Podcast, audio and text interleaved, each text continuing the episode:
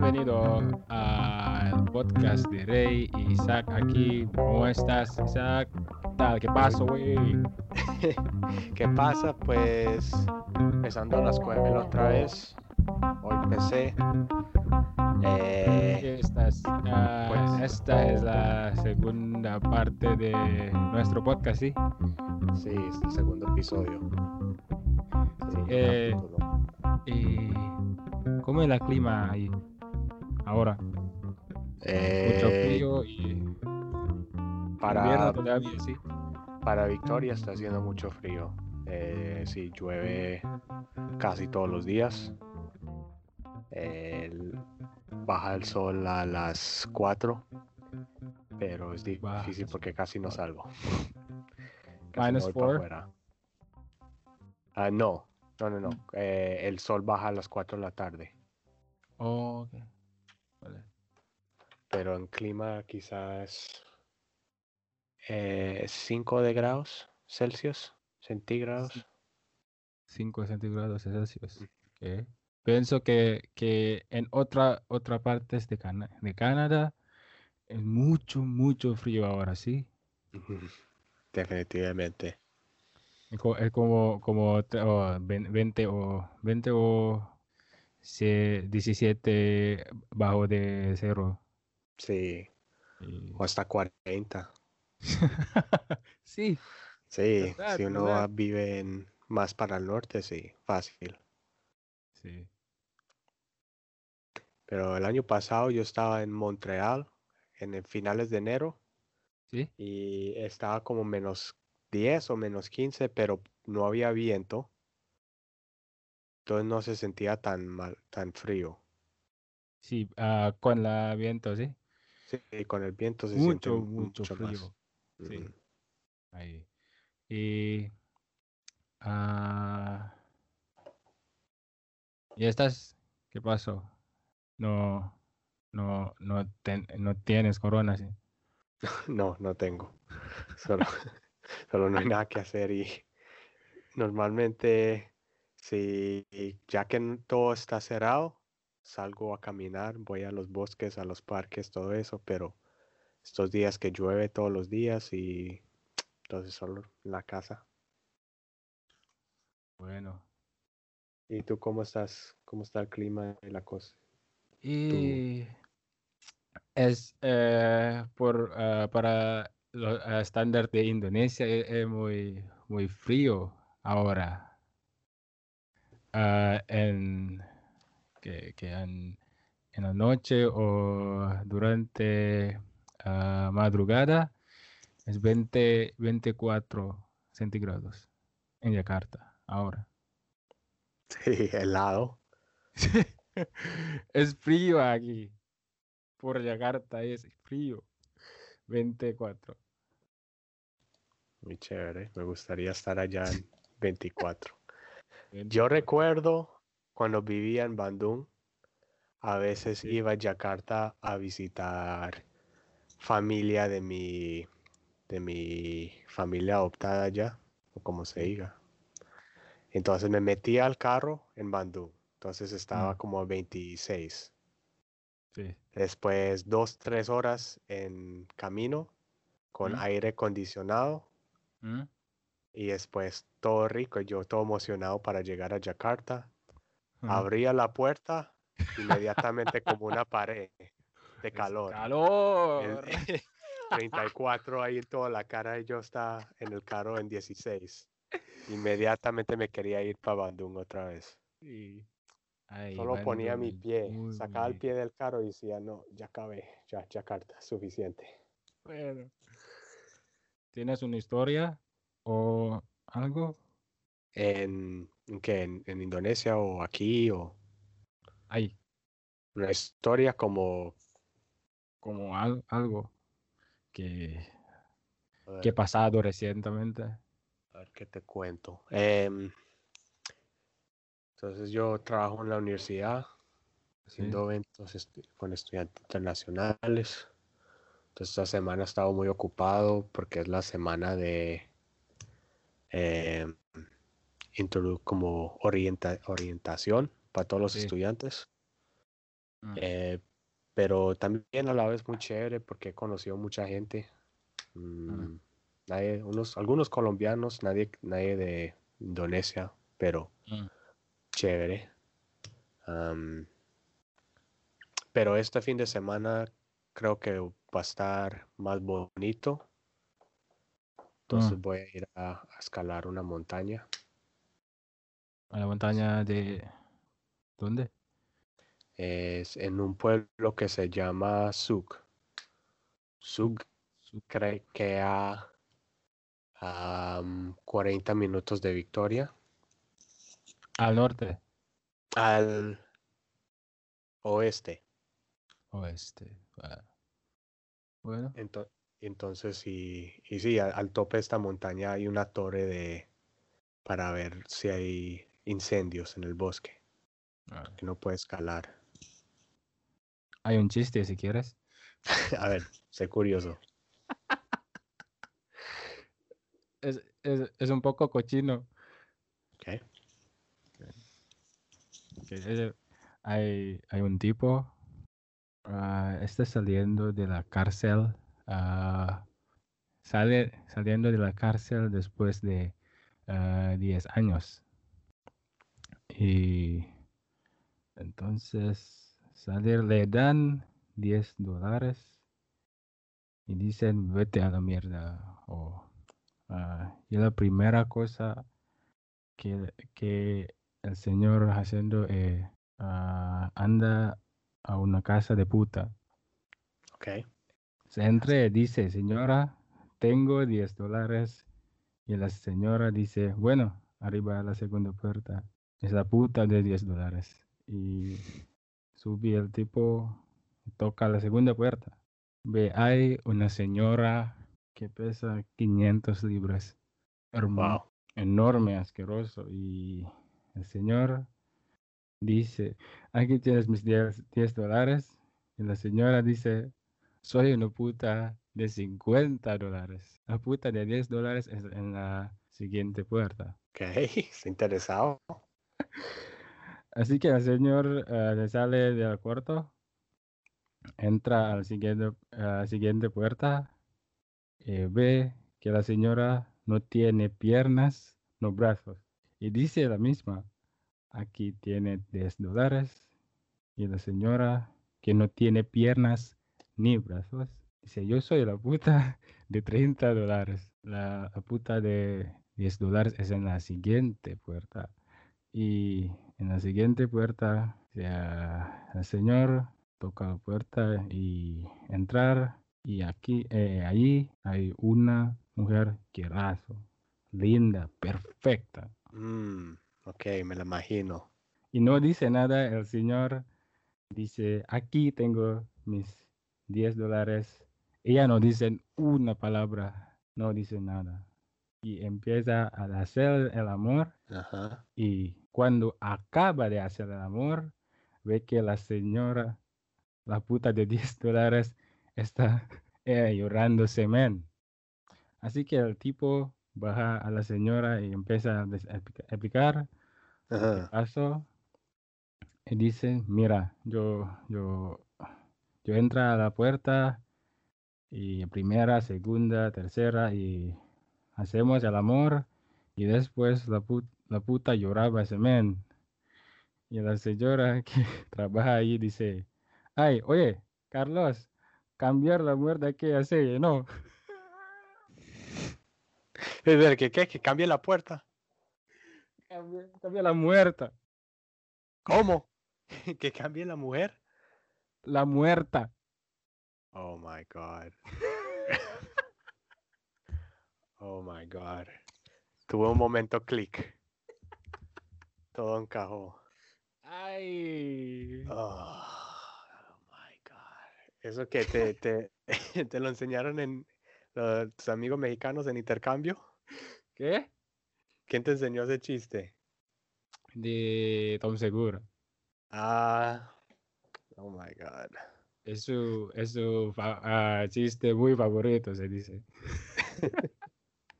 Tenemos que cambiar el podcast, le podemos que poner un parental advisory warning. Sí, Eh, especial. ese sí. Sí. Sí, este, este no, no, no le voy a mostrar a mis papás este, este episodio. Ay, bueno, sí. ah, ¿qué, ¿Qué piensas? Ah, ¿Al inglés? Sí, está bien. Okay, welcome back um, uh, to uh, in the for the next part in English. Stay tuned.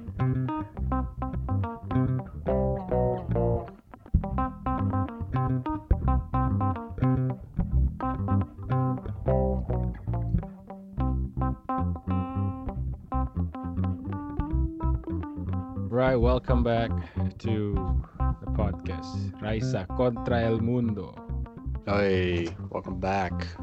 So you were saying?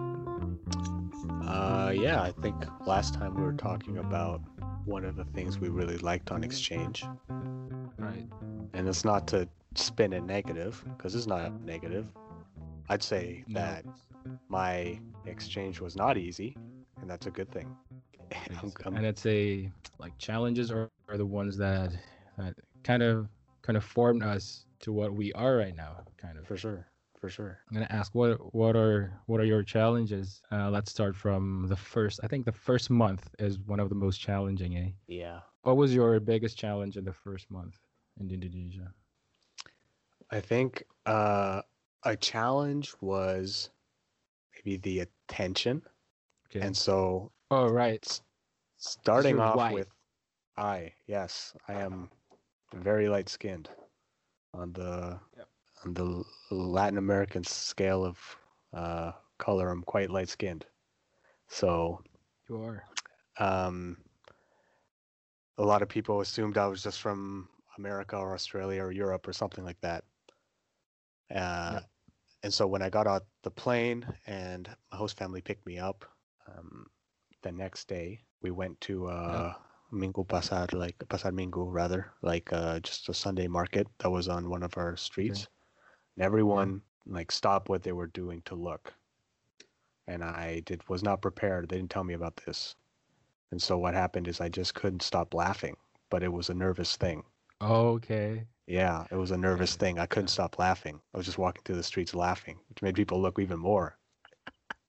Um, and the thing is that I I I think that students should have like a two week or like a, a week or two to get comfy and to know what's going on and get over jet lag. But I had totally two days. So my third day in the country, I went to school. Uh, Ooh, yeah, that is rough man that is rough. that was Jump, rough jumping right into an ice cold lake, really. Um. And so the attention isn't just like, oh, everyone's paying attention to me, but also quickly in school, it was I was the only foreigner in a school full of just Indonesians. Yep. And so everyone wanted, I won't say everyone, To but a lot of people you. wanted to know me, yes. Yep. But I was not ready to know everyone because at my There's school too many uh, yes there's too many and i'm and i'm not used to being special for any reason so i just treated people like i would treat them back here. I mean if you're strangers we don't really talk like that which kind of goes into what i was talking about last week where indonesians are more more keen to know yeah more keen to know and more keen to like easier to talk to strangers than canadians. So Yeah. part of that attention wasn't just oh everyone was looking at me or wanting to take photos but also it got to a point where at near the end of my exchange once i became better at indonesian i asked people about my first impression a lot of people said that I, they thought i was really arrogant because i wouldn't talk to people or oh. when i started my exchange i just uh, i had an indonesian dictionary and i spent a lot of my free time just taking notes and studying. And so people thought i was like really Right. arrogant because i was studying all the time. So that was a challenge. I didn't expect it's, that. it's not that it's not that you don't want to talk to them. It's not it's you can't talk to them. Hmm And also, like I mentioned last time, Right. last week, I started really. I came in as a pretty shy person, so it was a lot to ask to just be social with basically everyone. Yep. Yeah, but um, yeah, that definitely. yeah i can imagine i can imagine like like uh, uh do you, do you remember in 2000 2014 there was there was a teacher strike in bc Oh yeah. Oh yeah. yeah it was pretty i i actually went to school pretty late it was i think it was october eh Mm, was it Wow. october yeah, it was something like that. It was Yeah. like more than a month later. yeah so i came so i came in in the middle of August and then doing nothing until October. I still wasn't really ready to get into school even then.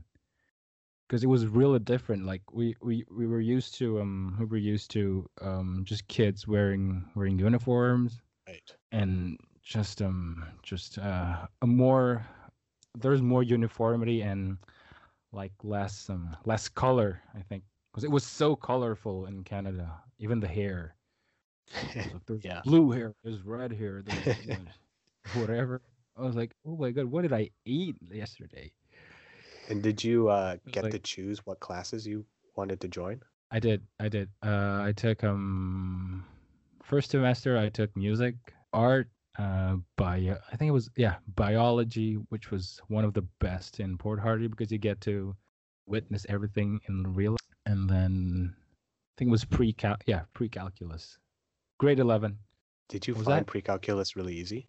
yeah it was pre- it was really easy it was like it was like um um third grade uh junior high school indonesian math So that's like Pretty year much. nine, eh? Converted to Canadian. Yeah, yeah. One of my first challenge was that um, uh, the uh, first of all jet lag. I think the first week was pretty hard because I I I um I woke up in the middle of the night like really fresh. Like I woke up at two a.m. really fresh. I was like, what should I do? Should I go to sleep again? Yeah, probably. So went to sleep again, and I woke up at four. I'm fresh again.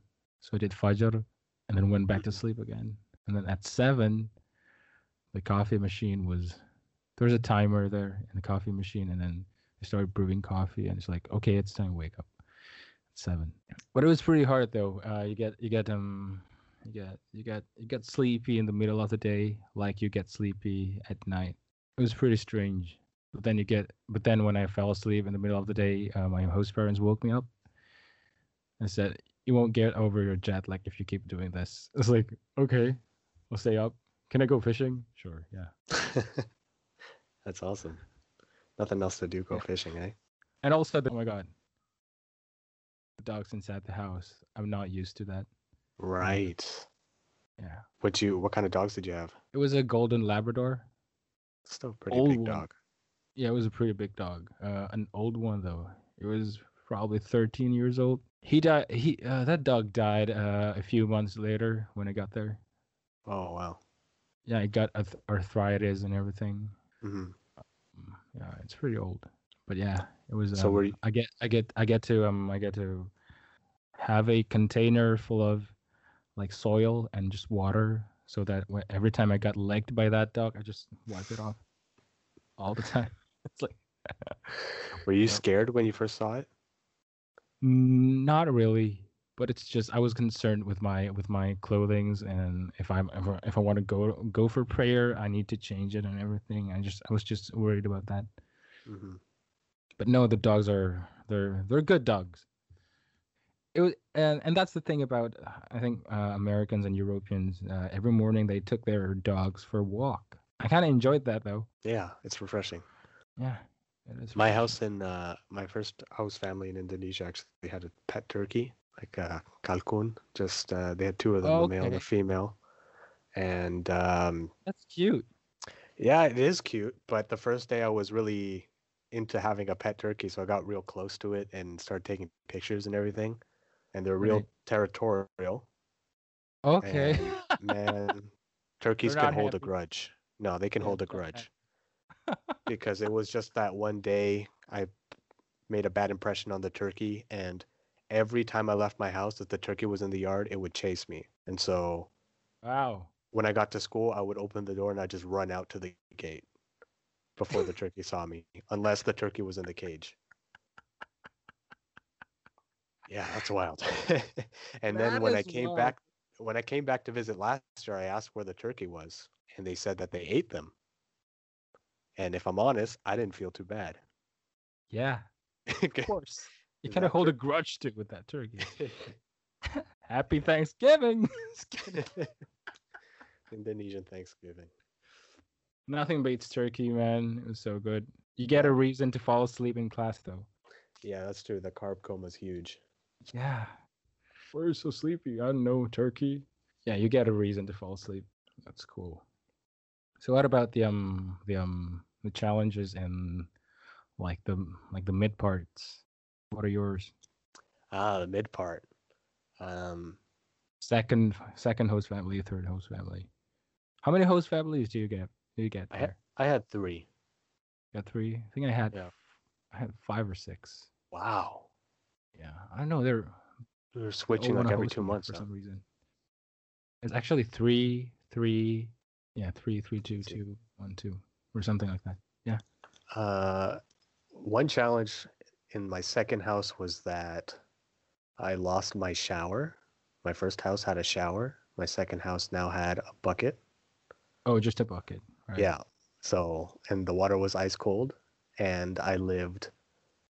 Uh, I don't know how how well you know Bandung, but I live. You ever been to Chiwak, Chiampilas Walk? Yeah, yeah. It's kind of up, kind of up. Yeah, I lived a block away, but I stayed at the same school that was by like Gadung Sate. So I had to, That's yeah, I had to, far. un- I had to wake up at like 4:30 to Angkot to get to school by six. So Angkot has the, the small public transport vans. I had to take Yeah, two stops, and another difficulty was getting to the point where you got there and you didn't speak i didn't speak the language so some people were interested in helping and it was like cool but then eventually like my classmates kind of got used to me and my language skills were good enough to communicate but not good enough to really like show who you all are Yeah, yeah. right Convey so. I had friends, but it was kind of in the in the end stages. It was a bit difficult to know that I have these friends, but I can't really show or be as comfortable as I am with in English or Spanish. right. How was your English when you got to Canada? It was pretty. It was pretty. It was pretty okay because I, I actually grew up. There was this neighbor that I had. He was an American, and I, I played with him since four. Uh, he moved somewhere else, and when when we were twelve, so I got uh, six to seven years playing together. I actually grew up uh, speaking English with him, like learning, Mm, actually learning. So it's um I've been brought up with kind of two languages, but it's uh, mostly Indonesian. I'm I'm only like like speaking English just in a just in his house with his mom. So it was it was a it really helped me because because that's that's the thing of what people have been asking me in Canada. It's like where do you learn English? I mean like like do you learn it in school? And it's uh, and it's always like it's always my answer. I had a an American childhood friend he really helped me in English. Because because most of the most of the time about language, it's not about the vocabularies or anything. It's about the the pattern. I think mhm. it's more of the pattern. If you get used to it, then you can pretty much speak it. Yeah, you've got that framework to just put stuff in. Yep. And as kids, you just soak that up. Yep, exactly. You just it's it's you're like a blank piece of paper that needs to be drawn. What about like, were there any Canadian phrases or slang that you had trouble with? Um, I was pretty confused with um. First time it was like uh, givener. Like, what's Yeah. what's givener? It's like it's like just just you know when you ride a bike, it's like there's downhill and there's Right. a ram. Just givener. I was like, okay, that makes sense. Givener. Okay. And then bummer. Bummer is like okay, it's a it makes sense. And then um, what else? Oh, hoser Mm. you hoser. I was like, what's a hoser? I thought hose was like the one you, you used to water your gardens in or something. Well, it does come from that, right? Yeah. Because us Canadians were always watering our our ice our ice rinks, right. like you know, right? That's Anyway, not true. By by the way, I don't know if anyone's listening and thinks that's true. That's not true. but yeah, there's a there's a lot of things. Uh, I mean, there's a lot of um like hockey vocabs or snow vocabs. Kate, uh, Snow snow- vocabs. yeah like like snake uh, uh snowboarding vocabularies that i was not really well back then i didn't really um understood but then now i do because um language is so intertwined with culture i think you can't you can't separate language with culture it's just too embedded Mhm. 'Cause There's um oh yeah, there's a the funny thing is that um there's there's so so many um vocabularies to, to describe rain in the northwest. There's rain, there's sprinkle, there's shower, there's sleet, Yeah. there's slushy. There's just there's just I don't know in Indonesia it's just like rain big rain or small rain. Mm, or That's curious because it definitely rains a lot there too. Yeah, but then it's ju- there's just there's just like two two vocabs or thing or three. Gerimis, it's like small rain, and rain, hujan, and then heavy rain, hujan lebat. That's it. And sun shower. Right. But you know, like from one rainy area to another, I noticed that in Indonesia when it rained, it would rain for like half an hour and then stops. Yeah. Yep. And then it would rain like for real and then it would stop. Well, here, if it rains, I know I'm about to strap in for at least a, four hours of it, at least. Or three months. The range is is, is four Right. hours to three months. Right. That's the range. Yeah, I'm not so joking. it, I'm not joking. so if it does rain, plan something else. But Yeah, find something else. yeah. that's why that's a cultural thing I had trouble with. When it started raining, all the kid and school ended, kids would just stay at school, yeah. and I would I would be like, no, man, I'm not staying at school. Uh, but I guess they've got that ex like the expectation that it's gonna stop soon. Yeah, because you're from from the place where rain ranges from four hours to three months. yeah, so it's like, how long am I gonna stay here?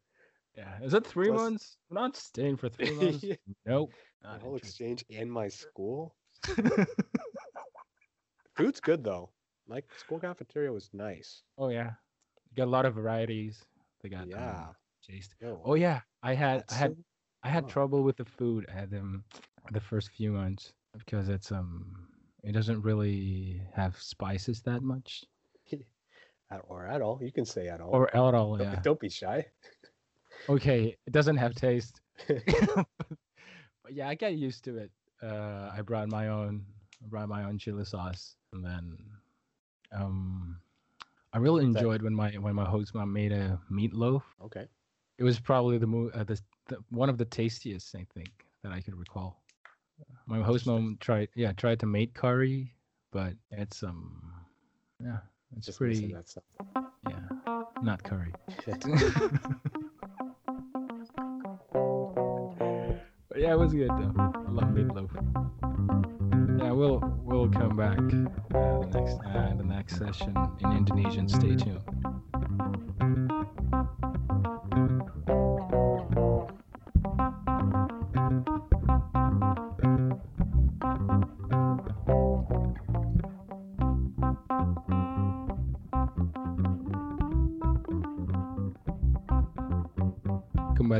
Bersama saya dan Isak di Raisa Kontra El Mundo. Hey, halo semua. Isak, tadi kita udah uh, bahas tentang ini ya, apa kesan-kesan apa namanya tantangan challenge kita selama ini, eh selama ini, selama exchange dulu. Tadi Isak ini ya, apa bilang eh, apa tantangannya waktu di sekolah juga untuk blend in agak susah karena bahasa belum Iya. terlalu menguasai. Terus apa Hmm. lagi Isak? Kadang-kadang aku eh, pergi ke pasar sama Bibi di keluarga yang yang kerja di keluarga angkat Mm-mm. dan mereka ajak aku untuk beli apa pun untuk rumahnya Untuk beli ma- buat makan lah ya. buat makan Mm-mm. mungkin baju ya ke- karena di sana ada baju yang paling murah ya Oh iya Um, betul. tetapi biasanya mereka coba ditawar ya tawar harga Karena tawar-tawar kayak gitu di Kanada nggak ada ya. Kalau Nggak harga ada. segini ya udah Mm. segitu gitu kan. ya selalu gitu kamu pernah ke garage sale di, Pernah, pernah. Indonesia di, di Indonesia nggak ada ya Garage sale ada aja sih yang bikin kalau ada orang mau pindahan rumah tapi jarang, nggak Mhm. banyak, Mhm. nggak banyak. Ya, jadi di sini di Kanada ya ketika orang mau pindah rumah atau ada terlalu banyak um, Barang. mhm, di di di rumah harganya murah banget, murah Ya, banget. betul. Di sana um, di garage sale di Kanada aku se- setelah aku ikut pertukaran pelajar exchange Mhm. um, aku pernah coba tawar-tawar di di Kanada, tapi Garage sale. orang iya di garage sale. Menurut mereka mungkin aku eh, sopan. mhm, atau mungkin um, uh, rude, Rude. Kasar, kasar. Kasar, ya, Ya. mungkin aku kasar. Tapi di Hmm. Indonesia dan di pasar biasa ya. Mm-mm. Dan juga di Bandung, kalau kamu mau tawar-tawar Mm. harus pakai bahasa Sunda. Ya, lebih bagus pakai bahasa Sunda. Iya. Saya aja orang Jakarta aja pakai bahasa Sunda baru dapat harga murah. Kamu kamu pernah belajar bahasa Sunda? Enggak. Kan saya ini sebenarnya tinggal Cikarang. Cikarang masuknya kan Oh, ke ya. Jawa Barat. Jadi masuknya Jawa Barat harus belajar bahasa Sunda. Jadi kamu tahu uh, uh, sabaraha ieu? Iya, iya sabaraha Kang. Sabaraha 2000 atuh kurangin atuh Kang, mahal. Nah, kamu kayak Ah. gitu Sak dulu. Ya, ya gitu. Harus. Harus. Iya. Orang dengar yang aku bisa mungkin sedikit-sedikit sekedik-sekedik bahasa Sunda, um, mereka ketawa dan uh, lebih aman. Oke, oke, ya, ya bisa. Mhm. Ya, Iji puluh gak apa-apa ya. Uh, aku aku punya cerita. Waktu aku exchange, aku Mhm. pengen um, beli baju baru.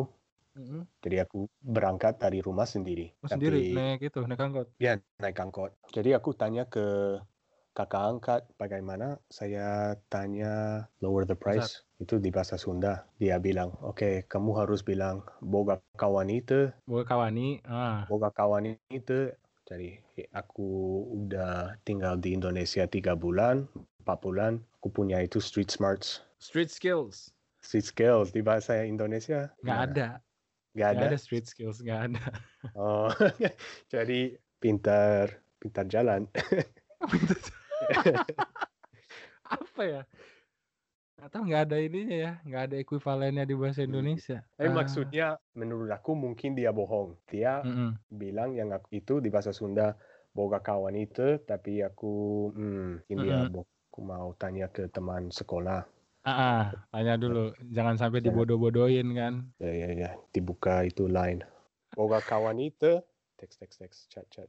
Oh, Kamu pengen bilang apa Isak? Ya aku eh, bisa diganti harga suatu gitu. Dia bilang, Hmm. ah, boga kawani itu artinya di bahasa Indonesia fight, gimana? Perang ya ya? Ini berantem. Bantem, mau mau bantem atau um, kamu berani nggak gitu ya? Kawani gitu. Ya kawani boga bogo kawani itu. Aku oh my god, kalau- kakak angkat kenapa? Ah, Kalau lu ngomong di pasar sak habis lu. Gebukin. harus lari. kan repot ya. Baru tiga Ya. bulan. Hmm, Emang budayanya gitu sih, maksudnya susah. di Euro, di Europe. Tapi paling parah sih kalau kata host parent aku, eh, host parent saya kan pernah ke Indonesia udah. Oh ya. Waktu Oh, saya ya. ke Malaysia juga mereka yang nganter sebenarnya. Host parent Mereka dari Kanada, mereka waktu lagi ke Indonesia. Mereka antar saya ke ini, ke Malaysia. Ke Malaysia. saya mau kuliah. terus Mm-mm. Ke Jakarta dulu, terus ke Malaysia, Jakarta, terus Ya pulang jalan-jalan terus ke Kanada. Malaysia. Terus nanti habis itu dia ke, ke Lombok. Ke, ke Lombok, terus pulang ke Kanada. Ah, habis itu di Lombok baru pulang. Nah, Hmm. waktu yang di Malaysia itu dia kita ini kan ke pasar juga kan, ke pasar di Malaysia, nawar-nawar. Terus katanya dia dia udah pernah ke Thailand. Katanya di Thailand Thailand itu di mall pun orang nawar katanya. Iya, biasa di sana juga. Lebih gila lagi ternyata kita di sini kan di mall enggak gitu kan udah harga fix. Betul. Di pasar baru kita nawar gitu karena harganya nggak fix ya kan. Di Thailand katanya ditawar juga di mall. Wih, ternyata kirain orang Indonesia udah paling gila ya nawarnya. ya. Ternyata Thailand lebih gila katanya. Oh gitu. Terus apa lagi sak yang beda sak di sini? Hmm, coba kamu dulu, aku mau. Oke, kalau saya yang em, yang beda itu ini sih eh waktu untuk sholat. Waktu untuk Oh, sholat itu selalu berubah ya kan karena musim. Kalau di Indonesia kan paling bedanya 5 menit terus sampai 10 Mhm. menit lah. terus nanti 10 menit kurang, 10 menit kurang lagi. Karena balik lagi 10 menit. Kalau di sana waktu pertama datang itu subuh, subuh itu fajar. Itu jam 4 kurang, jam 3 3.30 apa? Ya, ok, ja- jadi subuh di di Kanada jam 3 ya, Waktu summer. Summer, summer. summer jam 3. Ah, dan di Indonesia yang biasa apa? Jam Indonesia jam 4.30, 4.15, 4.05, sekitar segitulah. Oh iya, Jadi iya. mundurnya itu paling cuma 30 menit, 20 menit gitu. Kalau di Kanada pas summer jam 3 nih. Pas winter subuhnya itu jam 7 kurang. Jadi ya bener-bener beda banget. Iya kan maksudnya jam 7 tuh masih gelap kan kalau lagi sekarang matahari terbit jam berapa, Sal? Mhm. Sekarang. Ya, sekarang apa? Jam berapa? Eh, itu sunrise jam berapa? Kerja te- em, sekarang Mulai terang deh, Ya. mulai terang tuh. mungkin mungkin setengah tujuh gitu. Iya kan? Jam setengah Hmm. tujuh gitu kan. Iya, maksudnya waktu itu tuh kayak gitu. Jadi waktunya tuh emang jadi awal-awal tuh dulu belum ini kan, belum download, belum download eh, prayer times gitu kan. Hmm. Prayer times yang komplit. Jadi saya bener-bener bener-bener apa namanya coba nyoba ingat-ingat lagi dulu pelajarannya dulu. Kalau pengen ngeliat waktu subuh tuh kayak gimana? Oke, ngelihat ngelihat langit katanya. Kalau misalnya udah ada putih-putih di langit itu udah subuh. Oke, lihat langit. Udah putih, udah putih, udah putih, udah boleh subuh. Terus nanti zuhur, zuhur ngelihat matahari, ngelihat matahari udah pas di atas, terus habis itu nanti ya pas di Hmm. atas agak condong dikit, agak miring dikit, set, oh, oke udah zuhur. Pas asar nanti ini nih, naruh naruh botol, taruh, ntar bayangannya sama panjangnya udah sama botolnya, oke udah asar. Maghrib langit udah Wow. merah. Isya merahnya udah hilang, nah udah udah isya berarti. Wow. Awal-awal gitu, bener-bener ngelihat ngelihat Wow. ada alam semua. Tapi Wow. itu capek juga ya ngelihat kayak gini nggak pasti gitu kan. Akhirnya akhirnya download ini ya, download apa namanya aplikasi untuk prayer times. Nah itu Jadi, tuh. itu bagus ya. Heeh. Kamu kamu bisa itu seperti yang sebelum ada itu telepon, Nah, HP, sebelum ada te- apa teknologi ya. jam gitu ya. Mm-mm. Sama ini sih nyari makanan apa halal Oh ya. agak challenge juga. Hmm, Sekarang di di banyak tempat ada, di banyak super ada. Oh iya benar. Di Walmart Betul. ada. Tapi Di mungkin Walmart waktu ada. hmm, Di wak- waktu kamu exchange di di Kanada ada eh, daging yang halal. halal itu waktu itu pernah ngeliat di ini, guys, eh Costco. Oh, Costco. Hmm. Pernah lihat, pernah lihat. Tapi bukan di ini ya, bukan di kayaknya udah sampai di Courtney atau Comox gitu baru ada. Oh. Campbell River nggak ada deh kayaknya. Courtney Hmm. Comox baru ada. Jadi apa? Kamu makan banyak ikan atau gimana? Nggak, eh tetap akhirnya ini aja. Akhirnya ya inilah baca bismillah aja. Terus kalau bisa di rumah diusahain ini panci-panci ada panci yang dikhusus apa panci alat masak utensil yang dikhususkan tuh yang udah saya bersihin pokoknya jangan masaknya jangan yang bekas-bekas abis masak bacon terus nanti masak ini jangan sampai Oh ya ya ya. tapi Foss family semuanya ini kok understanding semuanya Hmm. understanding banget mereka semua maksudnya untuk hal-hal yang kayak gitu mereka semuanya ini apa namanya kayak concern banget oke kita ini tapi dan selalu setiap saya setiap saya pindah rumah oke saya pindah hari ini ya makasih gini gini gini terus ngelihat mereka semuanya udah ngeluarin dari freezer pork gyoza Eh, Udah siap apa, ya. udah siap semuanya let's party today we've been fasting for three months gitulah eh zaman Isak udah ada Gojek oh iya udah ada Gojek lah ya Udah, udah ya.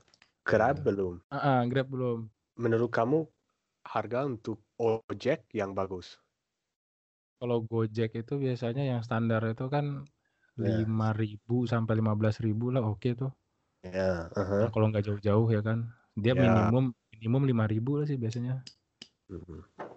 Oke, starting price tapi karena aku bule, orang bule, iya Ah, ketika aku tanya ke ojek, ah. mereka jawab oke eh, 70, 80. oh gitu Iya, iya, dia selalu. kasih price price yang lebih tinggi ya Mhm, mhm.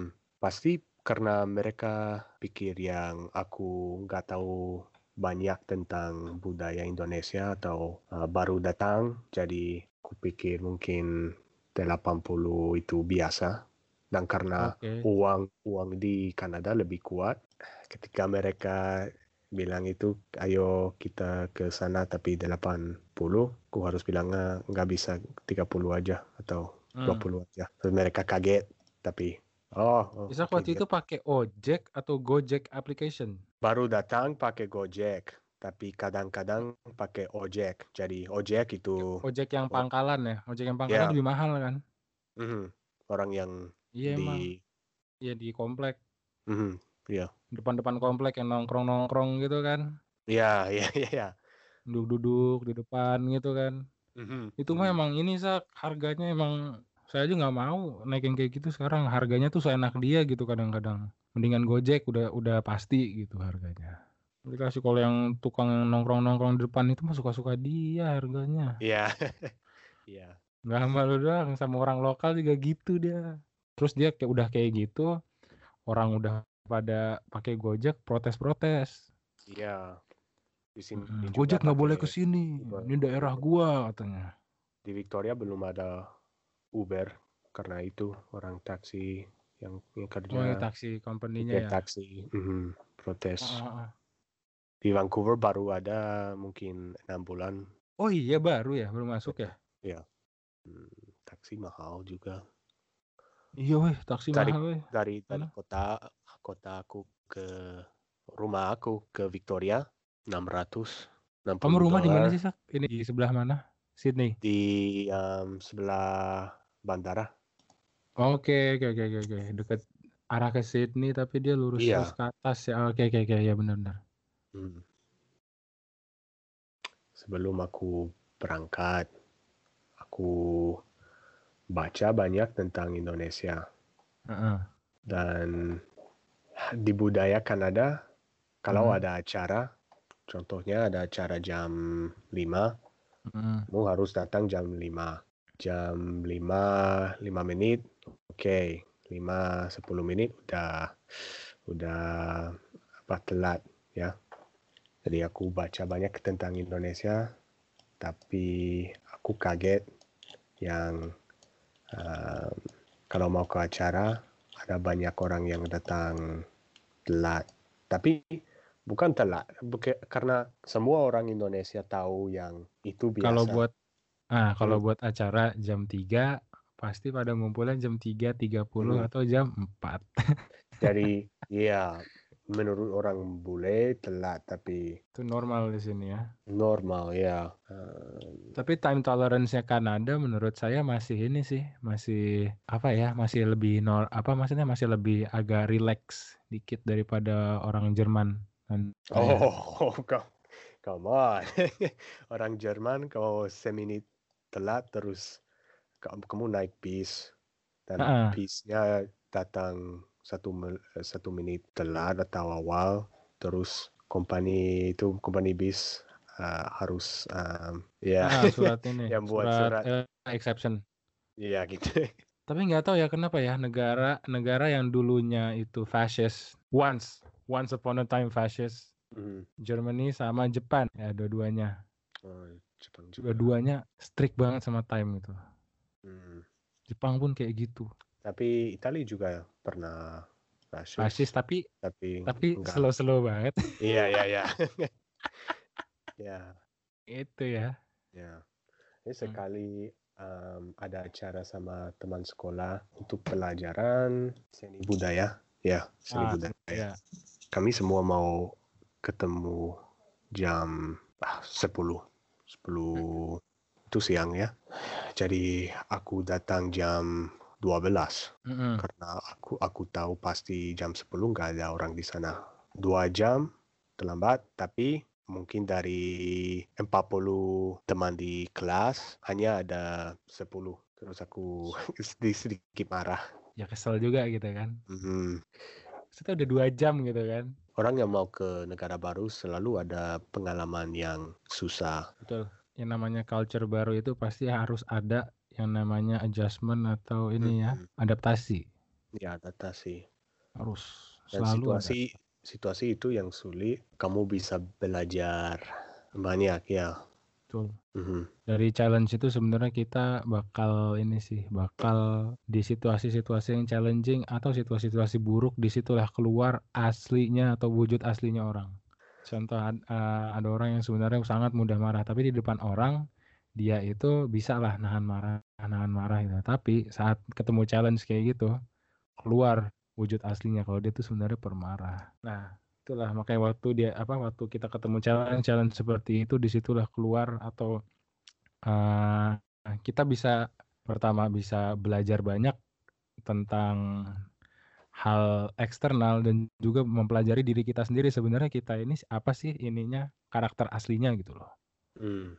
real Iya. karakter kita tuh apa gitu. Nah, di saat-saat challenging itulah baru keluar ketahuan oh ternyata saya ini kalau dapat challenge adalah seseorang yang pemarah. Oke, berarti itu harus saya perbaiki lagi. Oke, udah terima Ya kasih. bro, ya bro. Harus- ya, kasih nggak banyak. apa-apa. Kasih banyak ya Isak ya. Kita ketemu Iya. lagi di episode selanjutnya. Kita bakal ngomongin apa pun lah bisa kita bisa ngomongin tentang pop culture juga, film yang kita tonton selama di sini, Hmm. perbedaan Atau mungkin tentang uh, budaya di Indonesia budaya itu macam-macam ada Oh iya ya. Kel keluarga kamu asli orang Minang ya? Ibu saya orang Minang, oh, iya. ayah iya. orang Banten. Oh, Jawa Barat. Jawa Barat tapi Jawa Barat yang jauh di Serang far far west far west. Iya. Sangat boleh. Oke, terima kasih. Ayo. Sampai jumpa lagi. Ya, makasih. Nuhun. Nuhun, turun Kang.